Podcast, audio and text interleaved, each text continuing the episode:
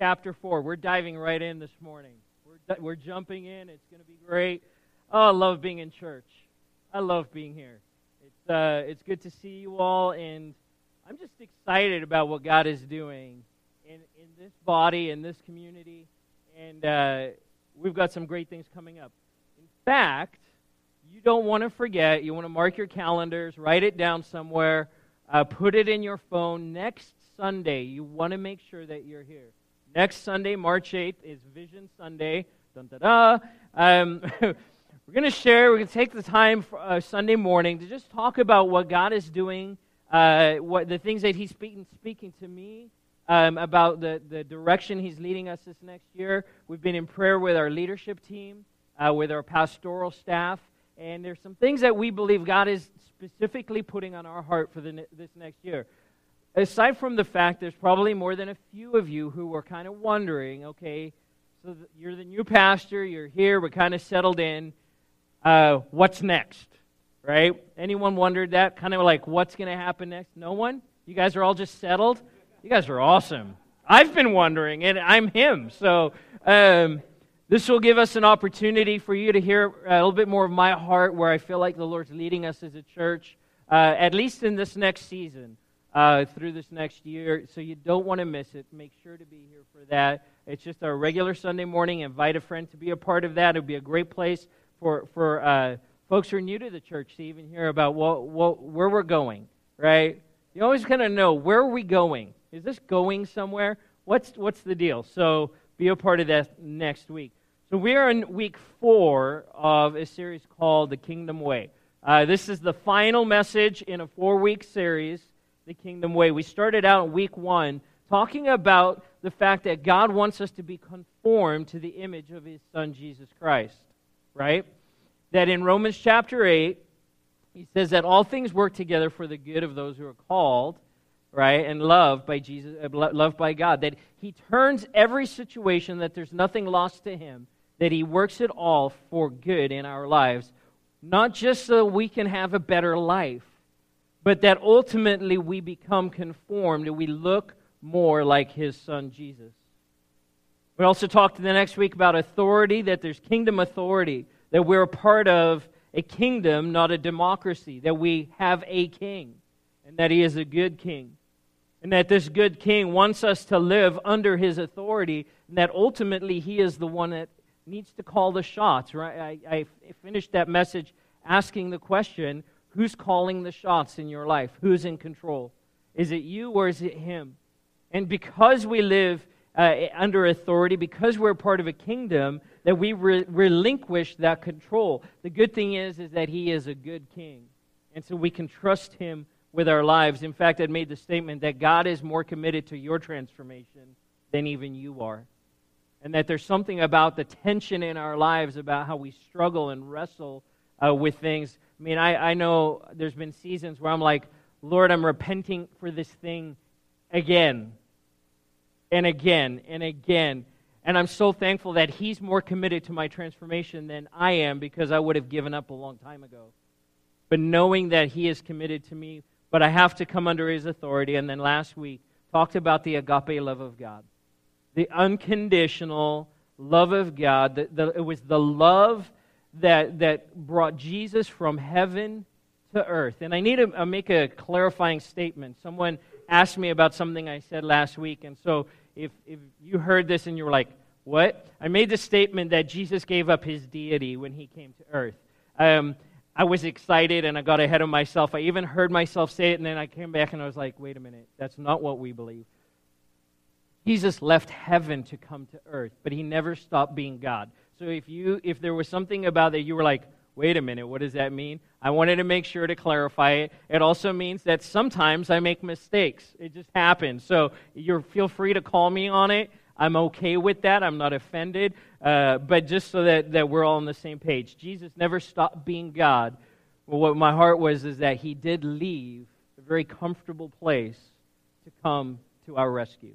Okay? Amen? All right, the agape love of God. And that, that place is important. We talked about how place is valuable, place is important to us, and it's important to God. And that He has prepared a place for us here on earth called the church.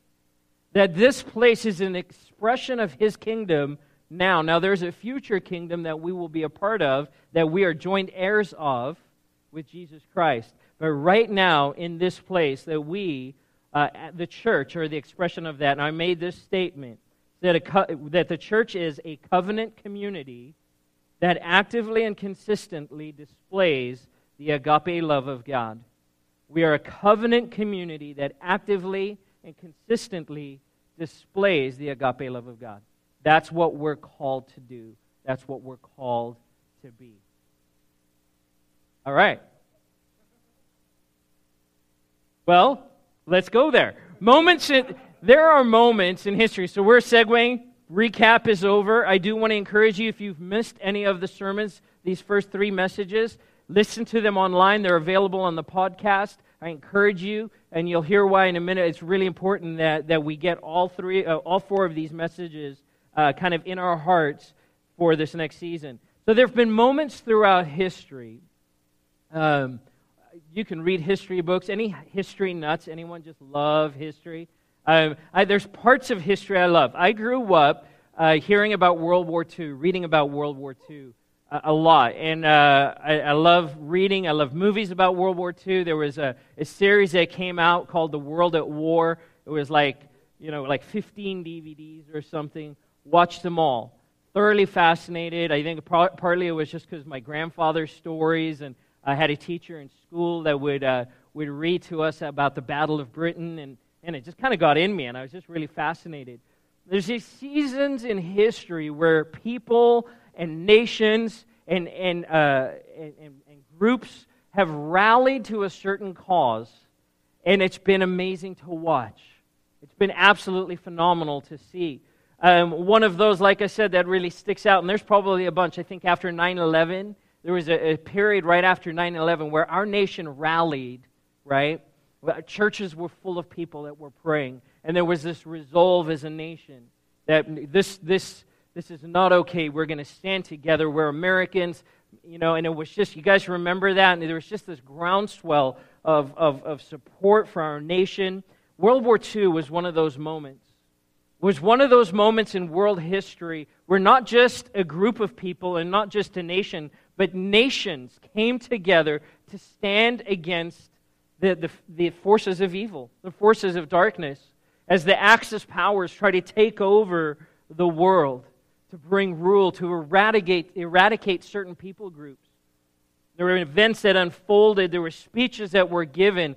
FDR, after the attack on Pearl Harbor on uh, December 8th, the day after he gave a speech to Congress and, and declared war uh, on G- Germany and Japan. And he said this in, in that speech. He made this statement with confidence in our armed forces, with the unbounding determination of our people, we will gain the inevitable triumph.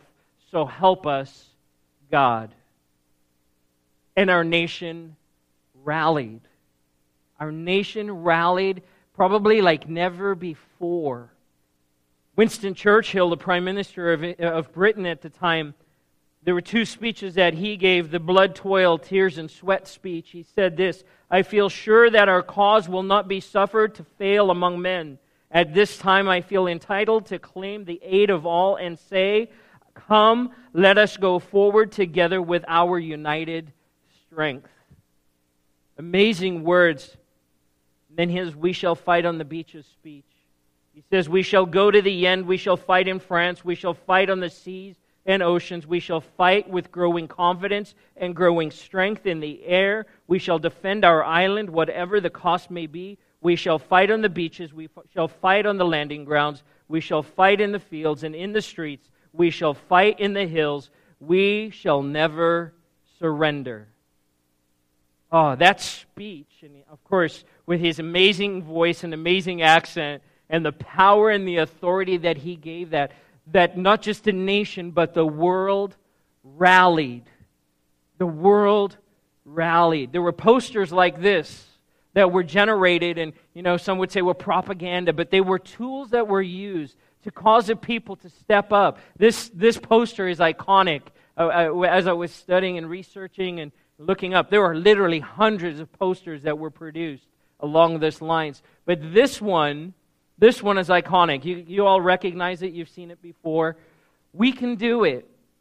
In a season and a time where women did not go into the workplace, especially in an industrial type job, that, that everyone, from children to, to adults, everyone had a part to play. We were salvaging scrap metal. Kids, right? You've seen the, the pictures of kids pulling little carts, picking up tin cans and salvaging metal. We were conserving, buying uh, war bonds, and there, there was just this, this, as a nation, we just stepped up, and even around the world, nations had stepped up and said, We've got to do something.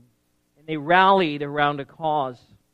In one area of production, I was, again, in reading all of this, there's so many numbers and so much to wrap your head around. And it's also that, you know, you, you start reading something on the web and then you've been there for four hours and you're like, okay, I've got to stop some point.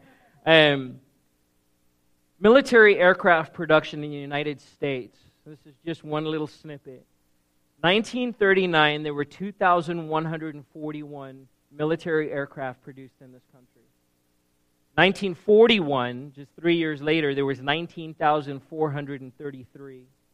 1943, two years after that, 85,898 in one year. And in 1944, 96,318 aircraft produced. There is something amazing that takes place when people rally to a cause. When they're, when they're compelled, when they're moved, and, and, and it is not always a disaster, a war. But we know that people, when they rally to a cause, amazing things happen, and we're able to achieve things together that we would never be able to achieve alone. When people realize that everyone has a part to play, and people step up as a nation, as a community, as a church, that amazing things happen. Sometimes it's unconventional, just like this poster displays. We call on people who think, well, I can't do that. And now all of a sudden you've got housewives who are riveting airplanes together, who are working in steel mills in Pennsylvania, right? Could not have done it before. And I love that it's not just an American thing, though it is pretty cool.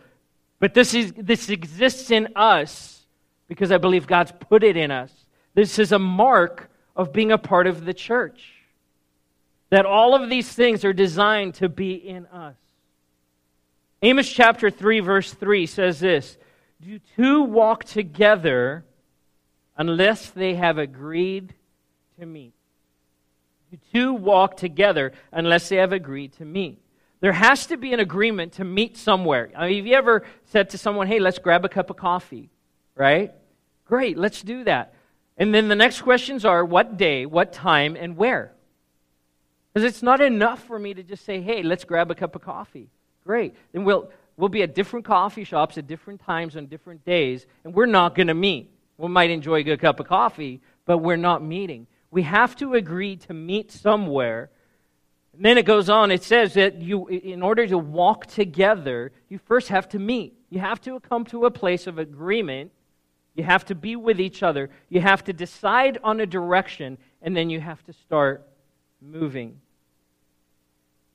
This series is the starting point, it is the meeting point for the next year for New Community Church in, re- in regards to our teaching on Sunday morning. The things that I believe that God wants to speak to us as a congregation, the words that He will give, the scriptures that will be shared, uh, the truths that will be unpacked in this place will all come back to these four sermons. Right? It'll all come back to a place of understanding God's kingdom, that God's kingdom is a different kind of kingdom to what we understand. The realities of who He is, the kind of people that He's called us to be, the kind of church that He's called us to be, will all come back to these four weeks. And that's why I say if you've missed any of these messages, go listen to them. You can go back and listen to them a few times if you need to. I will go back. I will reread my notes as a reminder of this was our, our meeting place as a church. And it becomes an orienting place. Okay, God, you're moving us in a direction. Even looking ahead to next Sunday, that this sermon will then tie into next week and the vision that God has for us and the things that I share at that meeting. that this is the meeting point of a journey of transformation for us individually and as a church.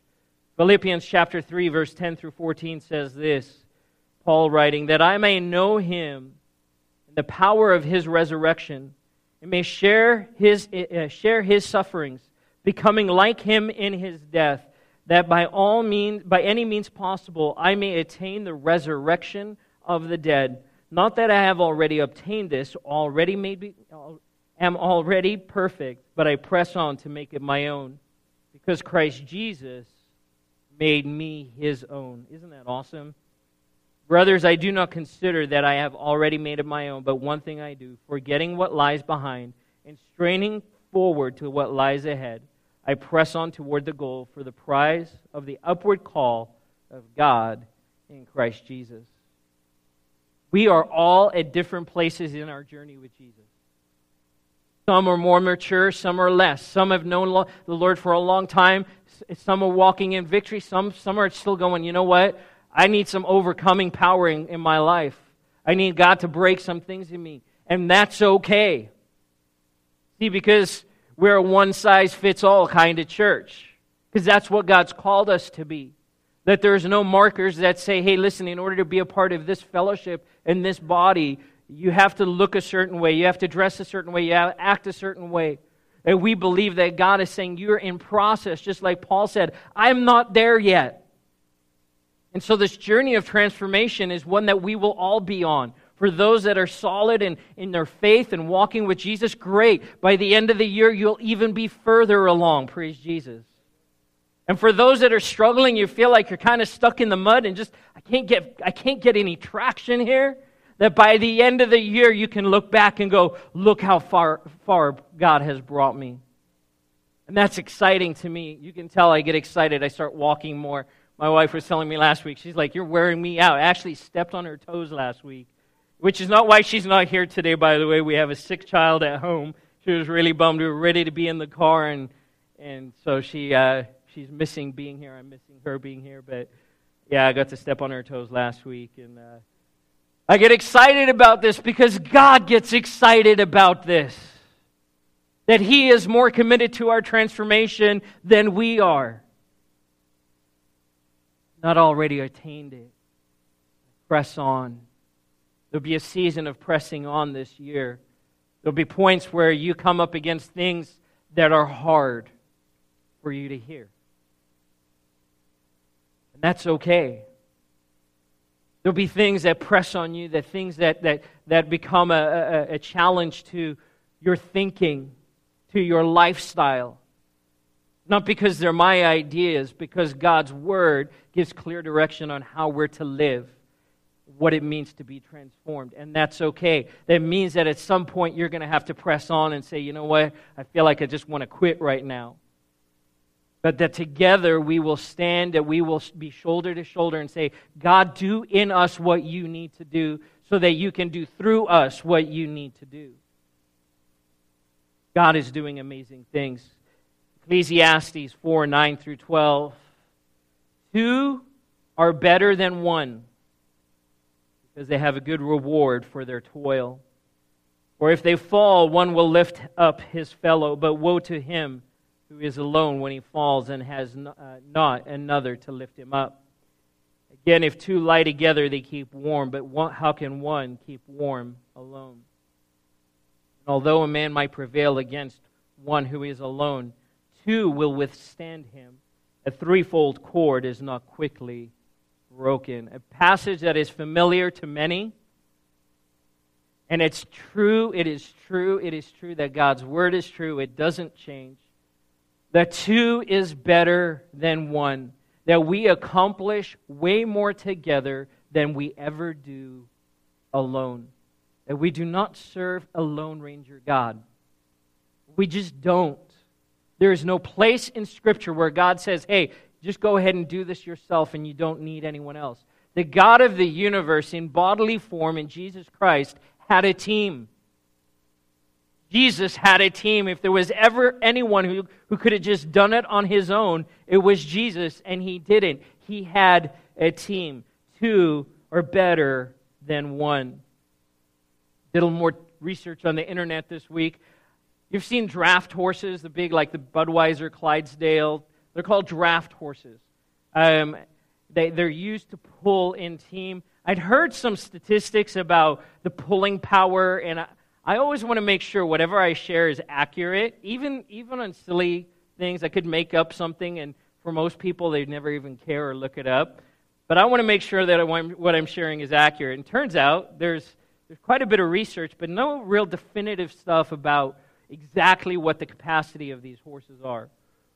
Um, I was able to find on the Calgary Stampede in Canada, they have a big event every year cows and cowboys and all cowboyish type things going on. And they do a draft horse pulling competition. Who knew? There's clubs that exist, there's people that travel the nation doing this. And uh, it's, it's, it's pretty cool. And these, ma- these horses are massive. They're massive. So here's what I discovered one draft horse can pull about its body weight. Now, of course, horses vary in size, and of course, what you're pulling will vary. And so they actually have a whole system. You ever seen like the tractor pulls? Like the big tractors that pull like a sled with weight on it? Imagine that, but just with a horse. So they have a sled that has a predetermined amount of weight on it, and then they see how, how much the horse can pull. Um, and they've discovered that one horse on this sled can pull about its body weight. For some of these horses, that's 2,500 pounds. Pretty impressive. Two horses pulling together in team can pull up to two and a half times their body weight. The record pull at the Calgary Stampede for two horses weighing in at about 5,000 pounds was 13,400 pounds. We are better together. We're better to horses are better together and there's a reason they call them teams, right? It's exponential. What one person can do on their own when you bring two people together doesn't just double the capacity or the ability, it is more than double. And then with the power of the Holy Spirit, can I just tell you, it's infinite. It's infinite. That Jesus makes this bold statement. He says, Ask for anything in my name by faith, it will be given to you. Holy cow. Let me ask you, what are you asking for? Maybe a better question is this What should you be asking for? See, because there's a team that exists that we're a part of that's powerful and that God wants to do amazing things. All right, Ephesians chapter 4. And here's where we're going to land for the rest of our time this morning. If you have your Bibles, turn there with me. We're going to read verses 4 through 16. We're going to unpack some, some truths out of the Word here, talk about some of the things that God's calling us to do as a church. So here we go. There is one body and one spirit. How many bodies? One body. How many spirits? One. Just as you were called to one hope that belongs to your call. One Lord, one faith, one baptism, one God and Father of all, who is over all and through all and in all. The grace has been given to each one of us according to the measure of Christ's gift. Therefore it says, when he ascended on the high on high, he, he led a host of captives and gave gifts to men. Jumping to verse 11. And he gave the apostles, the prophets, the evangelists, the shepherds, and the teachers to equip the saints for work for the work of the ministry for building up the body of Christ until we all attain the unity of the faith and the knowledge of the Son of God to mature manhood, to the measure of the stature of the fullness of Christ. That is a bunch of words. That's a mouthful of words. We read that again. Until we all attain the unity of the faith and of the knowledge of the Son of God to the mature manhood to the measure of the stature of the fullness of Christ, so that we may no longer be children tossed to and fro by the waves and carried about by every wind of doctrine, but human by human cunning, by craftiness and deceitful schemes. Rather, speaking the truth in agape, in love, we are to grow up in every way into Him that is, uh, who is the head, into Christ, from whom the whole body, joined and held together by every joint with which it is equipped, with each part, uh, when each part is working pr- uh, properly, makes the body grow so that it builds itself up in love, in agape. One of my favorite passages of Scripture because it paints a very clear picture of who we are as the church. It's all right here. One passage. The very first thing we see is this that there is unity in the Godhead. There is unity in the Godhead God the Father, God the Son, and God the Holy Spirit. They are three, but they are one. There is perfect unity that exists in the Godhead. And God becomes our role model in that. That for every one of us who think that we can go it alone, all we have to do is look to God and realize God doesn't even do that. That there is a unity there, there is fellowship, there is communion, there is a oneness that exists. And here's the deal that the Godhead, all three are distinct parts. They are not the same, and they serve and they have different functions. Amen? That the Father has the role of the Father, and the Son has the role of the Son, and the Spirit has the role of the Spirit. And they all do and function in different ways. There are parts of the Trinity we can't wrap our heads around this side of heaven, and that's okay. When we get there, when we see Him face to face, we'll understand that these truths will be made known to us. And for our purposes, we can't talk a lot about it this morning. But we have to remember this that God is three in one. There is perfect unity that exists in the Godhead, which takes away any place or any excuse or any, any reason where we could say, I can do this on my own. I'm better by myself. I believe that God would say that is a lie. That is a lie. That is not true. In fact, back in Genesis, he writes, It is not good for man to be alone. Right? It is not good for man to be alone. There is one body and one spirit, one God, one Son, one Lord. It's important for us to remember. Move down a few verses and we encounter what is known as the fivefold ministry. That there were those that were given to be apostles, prophets, evangelists, shepherds, and teachers. The fivefold ministry of the church. Can I tell you, though, that, that even that name, though there is ministry that is flowing, we have we have gotten so focused on that that the, the fivefold has become the place in the church, especially in the West, where ministry happens and everyone else is playing a supporting role. That in so many churches, that the congregation supports the ministry of the pastor. In so many churches, the, the congregation says, listen, we're going to stand behind the staff of this church, whether it's teachers, apostles, prophets, evangelists, or, or the shepherd, the, the pastor. Uh, we're going to stand behind you and we're going to support what God has called you to. That is not what this passage says. And you don't even have to read between the lines, know the Greek, unpack it fully to read it. It says it right there. He's given those roles. Why? For the building up of the body of Christ. Back up, I got ahead of myself. To equip the saints for the work of the ministry. Who are the saints? You are. So my job is to equip you for the work of the ministry. Not to do the work of the ministry myself and call you to come alongside of me.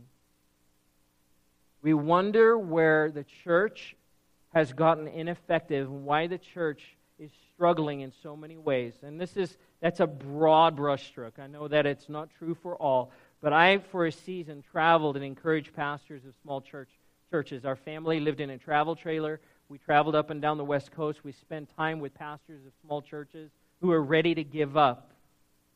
And more often than not, I saw pastors who were trying to run the ministry and people who were just coming to church on Sunday spectating. And that is not what God has called us to. That's not the kind of pastor and the kind of church I want us to be. Because we need to align ourselves with Scripture, with His kingdom, and it says that He's given these five Why? To equip the saints for the work of the ministry. There's a whole myriad of questions that come out of that. We have to ask the question then who are the shepherds, the apostles, the prophets, the evangelists, and the teachers? Because in so many churches, we call everyone pastor. And not everyone can be a pastor. There has to be the other roles. Why? Because God has given them. So we have to be, do a better job of identifying who are those people so that we are a balanced body, so that we are being trained up appropriately. And so we become a place where ministry flows, ministry isn't cut off, that the church isn't a dam. We are a lake, that there is an inflow and an outflow, and something that happens in the midst of that. Amen? We're tracking? All right. Why all of this? First, so that we may attain the unity of faith. Unity, unity, unity. To be in one accord. That we cannot work as a team if we are not standing with each other, facing the same direction as Amos says. How can two walk together if they've not agreed to meet? How can two walk together if they've not agreed to meet? How can a church have an impact for the kingdom of God in a community if we've not agreed on what that means? What that looks like, and how each one of us will play a part in causing that to happen. If there's no agreement, we're going to kind of just do the best that we have or nothing at all. And I believe that God's heart is broken by that. That that is not the kind of church. See, because agape doesn't flow through that. If we're a, a covenant community that's supposed to consistently display the love of God, if we don't know who we are in Him and we haven't been trained and taught and released, that the love of God won't flow. Primarily because I might not even believe that God even loves me to begin with. So we have to wrap our minds and our hearts around that. We have to attain the unity of faith and the knowledge of the Son of God. We have to.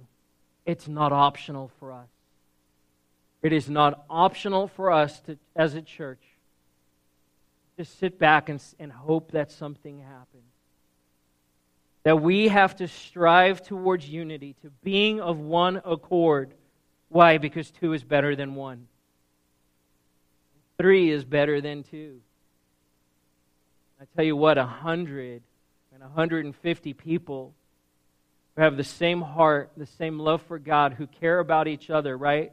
Ecclesiastes, pity the one who falls down and doesn't have someone to help him back up. How awesome it is, though, when we come together in unity as the body of Christ and we stand with each other with the love of God compelling us not standing in judgment of each other, but spurring each other on to good deeds. Does this get you excited? Like, I feel like I could come out of my skin. Because this is, this is God's vision for His church. And He's given us what we need to accomplish what He's called us to.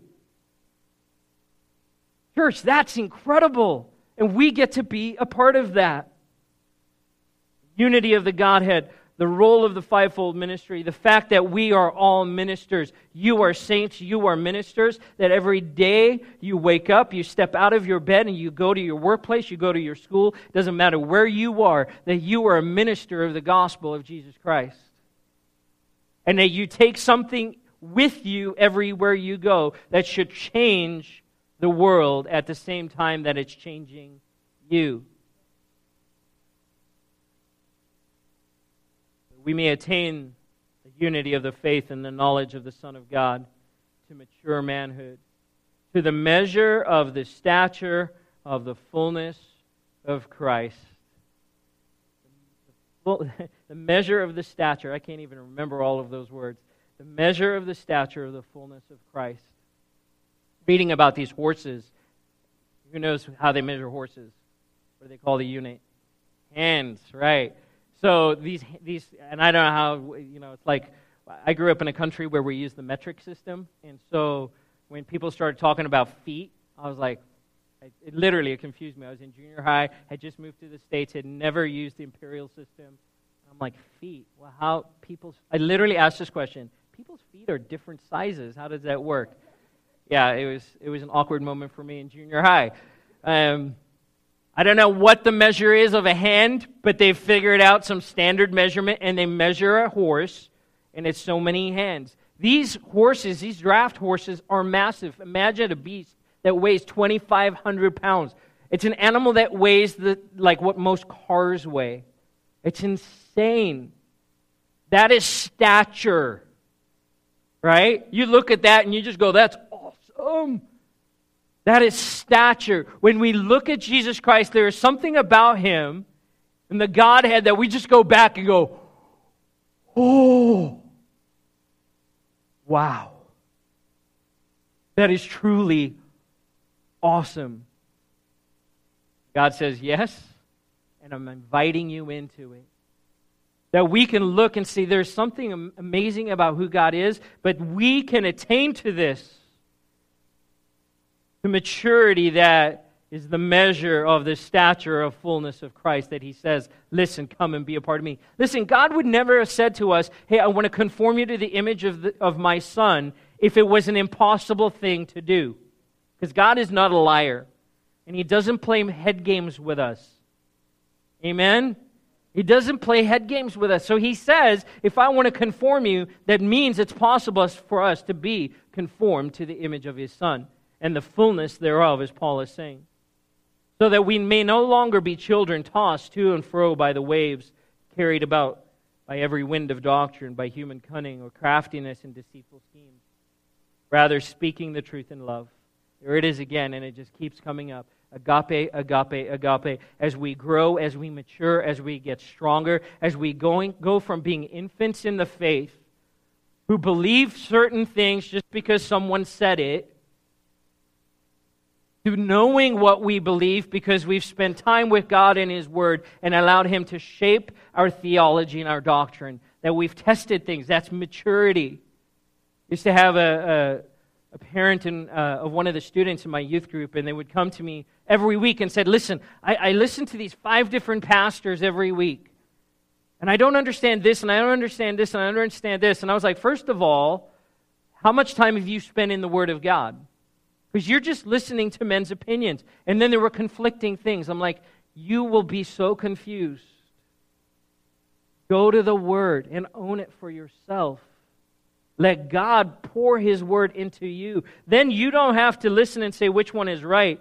You don't have to compare. You'll hear one and go, that's not right. Amen? That God gives us His Spirit and the discernment in maturity to know listen, that's not accurate. That's not in line with the heart of God. We're supposed to speak the truth in love and grow up in every way into, into Him, into Jesus Christ, who is the head. And he talks about the whole body held together, every joint with which it is equipped, when each part is working properly, makes the body grow so that it builds itself up. That's us. That is us. God's saying to us, listen, you are who you are because I made you who you are. And you are where you are in the body of Christ, and you have the gifts and the abilities and the talent and the personality you have because I designed you that way so that you would be a perfect fit in the body. Not to play a passive role. Have you ever stubbed your little toe? Right? Every focus of every nerve in your body is pointed to that toe. Insignificant? Not at all. In that moment, you're like, I need my toe. Without our toes, like, uh, how many of you get out of the morning, get out of bed in the morning and go, "Thank you, Jesus, for my toes"? I don't, but I do know this: if I didn't have them, I would get out of bed and fall on my face because your toes give you the ability to balance. I'm thankful for my toes. I'm thankful for my toes. That in the body of Christ, and, and Paul talks about this a lot, that we are one body. Every part has a, a piece has a part to play. Everyone has a role that no one can say that my role is more important than yours. That we are exactly where we're supposed to be. Because when we come together, we're held together, every joint, every piece doing what it's supposed to do. The body now has mobility. The body has power. The body has strength. And rather than being able to pull 5,000 pounds, we can pull 10,000 pounds, 50,000 pounds, a million pounds. Because we're working as one if there's one area where the enemy wants to, to tear the church down, it's in the area of unity. Because if we're fighting with each other, we won't have an impact in the world. Amen? And so we have to know that we have a place.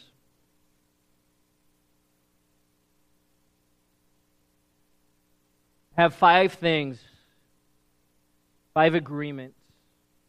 Not points, they're not points to my message. How can two walk together if they've not agreed? Five agreements that I'm inviting you into. We look towards the future as we look towards what God has for us as individuals and as a church. We look towards next Sunday and Vision Sunday for us to understand that what's said next week is based in what I'm about to say right here. Here's what I'm asking us to agree to as a church. Number one is this that we would never settle individually and corporately, that we would never get to a place where we just say, This is good enough. I'm okay with the way I am. I'm okay with what's going on here. Hey, we've reached a certain size as a church, and that's good. That's comfortable. That we would press on as a church and never settle and say, God, have your way. There's always more to do, there's always more people to reach. There's always more transformation that needs to happen, and that we would never, ever settle, that we would be a church that's ready to take ground for the kingdom. Again, starting here in our own lives, but then thinking about the world and thinking about reaching the lost. Second thing is this that we would agree to recognize that we are call, all called to the ministry. I do not want to pastor a spectator church. I'll just tell you right up front. And if you're okay with being a spectator, my goal, my desire is that you would feel so uncomfortable here. And not in a bad way, but I think sometimes feeling a little uncomfortable spurs us on. It helps us get on our feet and start moving. Right? I heard on the radio this morning they just discovered breakthrough study makes me laugh that they've discovered that you can there's so there's such a thing as too little sleep and most of us would go amen to that. But then they go there's so much is there such a thing as too much sleep as well? And i would argue with that one. Um, they, they've discovered now that the ideal is between seven and nine hours of sleep a night. And i'm like i've been i've been taught that since i was a kid. That's nothing new right? Eight hours of sleep that's what you need.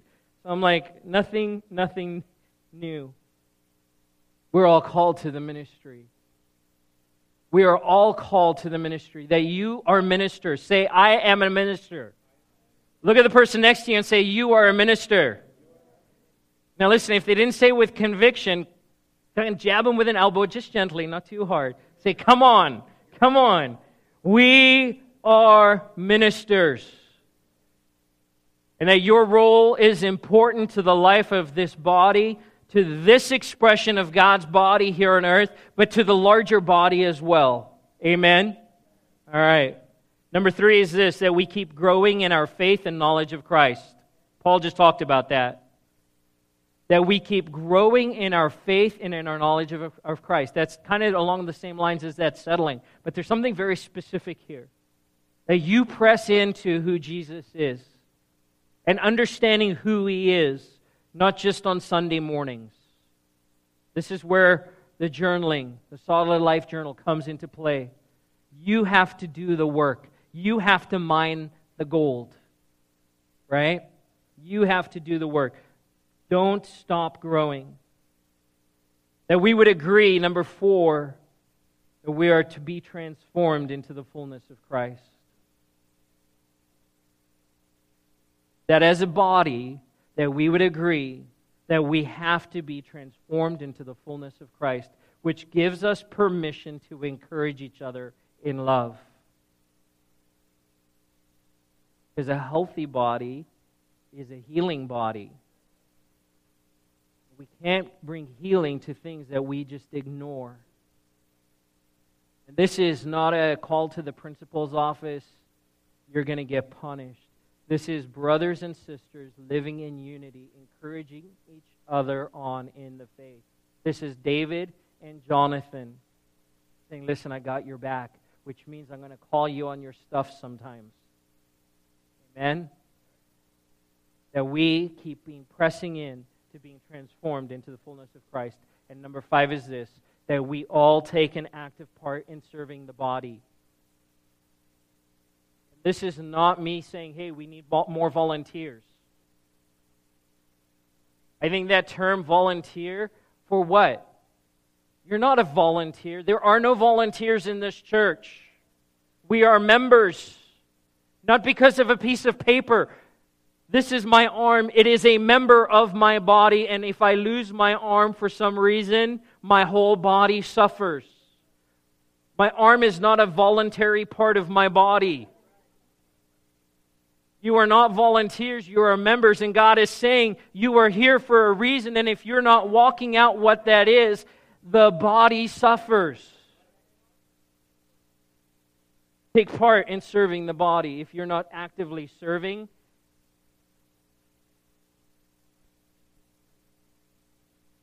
find out where it is. If you don't know how to serve, where to serve, what to serve, if you ask someone, come talk to me. I'll tell you what, sitting with our staff, man, I got half a dozen places right off the top of my head that I could direct you to. But it's not just about putting people in plugs, or uh, slots, or, or holes. It's about saying, God, you know what? You have a, a perfect place for each one to serve. Why? Because the fivefold ministry, we're supposed to equip you for the work of the ministry. And it'll happen here first. Serve the body. I'm going to invite our worship team to come forward have uh, those that are serving communion. As they do, I want to read, we're going to take communion together this morning. Psalm 133 says this Behold, how good and pleasant it is when brothers dwell in unity. It is like the precious oil on the head running down the beard of down the, on the beard, on the beard of Aaron, running down on the, the collar of his robes. It is like the dew of Hermon, which falls on the mountains of Zion. For there the Lord has commanded the life, uh, commanded the blessing, life forevermore. There are pictures and there are analogies in there that we might not understand. The oil is a beautiful thing. The dew in the morning is a beautiful thing psalmist saying how beautiful it is when the brothers dwell in unity. That when we stand together, that God looks at it and He goes, That is gorgeous. I love that. I want that. That is my desire for you. Love that He says, For there the Lord has commanded the blessing. When we are united, church, there's blessing and there is life we have to be committed as a church to each other and say, I will be united with God and I will be united with my brothers and sisters in Christ. And I will fight for that unity. I will fight, I will fight, I will fight for the unity. I won't fight with people, I will fight for people. I won't fight with people, I will fight for people. Why? Because God's fighting for us standing with us. Can we stand together?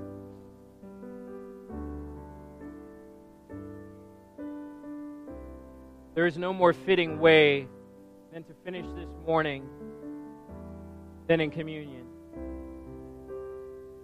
That what Jesus did and what we celebrate in communion, what Jesus did on the cross for us, was done so that we would be and have the ability to be in unity with Him. So this morning we get to partake of the bread and the cup. We get to declare, we get, get to declare together in unity how awesome our Lord and Savior is. We have a table at the front and a table at the back. I'm going to invite you, come receive the elements and then bring them back to your seat, and then we will partake together in just a minute. Go ahead.